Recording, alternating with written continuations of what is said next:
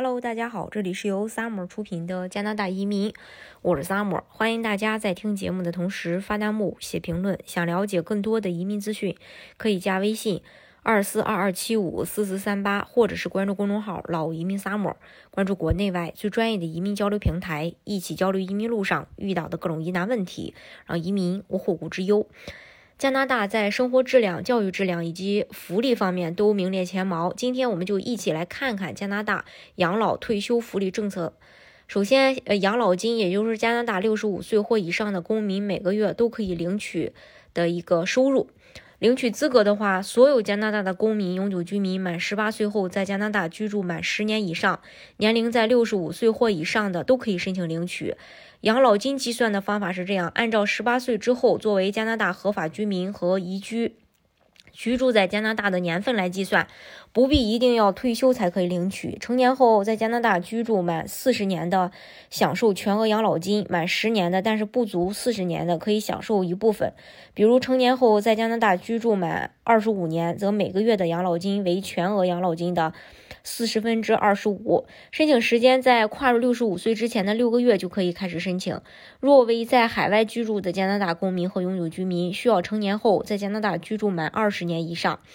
还有就是退休金，所有加拿大人都可以在工作过程中购买加拿大退休计划，每个人将获得的金额由购买计划的长短、金额大小以及何时提取来决定。政府建议在希望领取退休金的前六个月。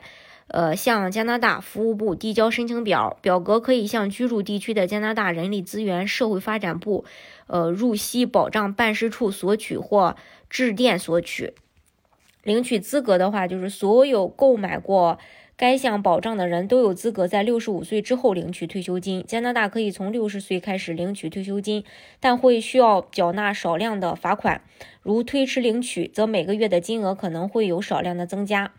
呃，选择在六十五岁领取退休金的人是可以在六十五岁生日后的一个月开始领取退休金，领取的金额是供款年期，呃，平均每月呃供款收入的百分之二十五，不必在开始领取退休金后便停止工作，只是不再需要供款给加拿大退休金计划，退休金金额是会每年按生活指数而调整的。第二，选择在六十到六十四岁间领取退休金的人士，所得的退休金金额会少于选择在六十五岁时应领取退休金的数目，每早一个月则少领百分之零点六。要在开始领取退休金这个月及上个月底。前完全或大部分时间停止受雇或自雇工作，意思即使你的收入不超过现实六十五岁退休人士可领取最高的退休金金额，提前五年就是少领百分之三十六。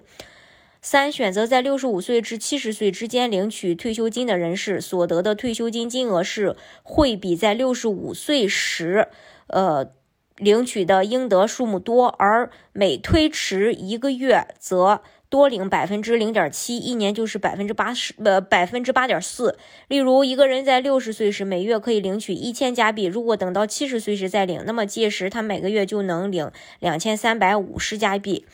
啊，然后退休金计划包包括以下几种福利：一、退休金是按月给六十岁或以上的退休人士；二。呃，伤残津贴是按月给六十五岁以下的伤残人士及他们要供养的子女。三，呃，这个遗嘱津贴是包括有一次付款的死亡津贴金，以及以后按月发给，呃，再生的配偶或同居伴侣及所供。养子女的津贴发放形式：退休金是按月以支票寄给你，或自动转账存入你指定的户口内，通常是每月最后三天内收到。就算申请人并非在加拿大居住，也可以一直领取退休金，直到去世为主。健全的养老制度使得上百万移民申请人选择加拿大，这也是加拿大之所以能成为传统移民大国的原因之一。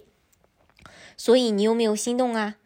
嗯，当然，移民加拿大的方式有很多种，大家可以根据自己的实际情况来选择最适合你的项目，拿到身份。今天的节目呢，就给大家分享到这里。如果大家想具体的了解加拿大移民政策的话，可以加微信二四二二七五四四三八，或者是关注公众号“老移民 summer”，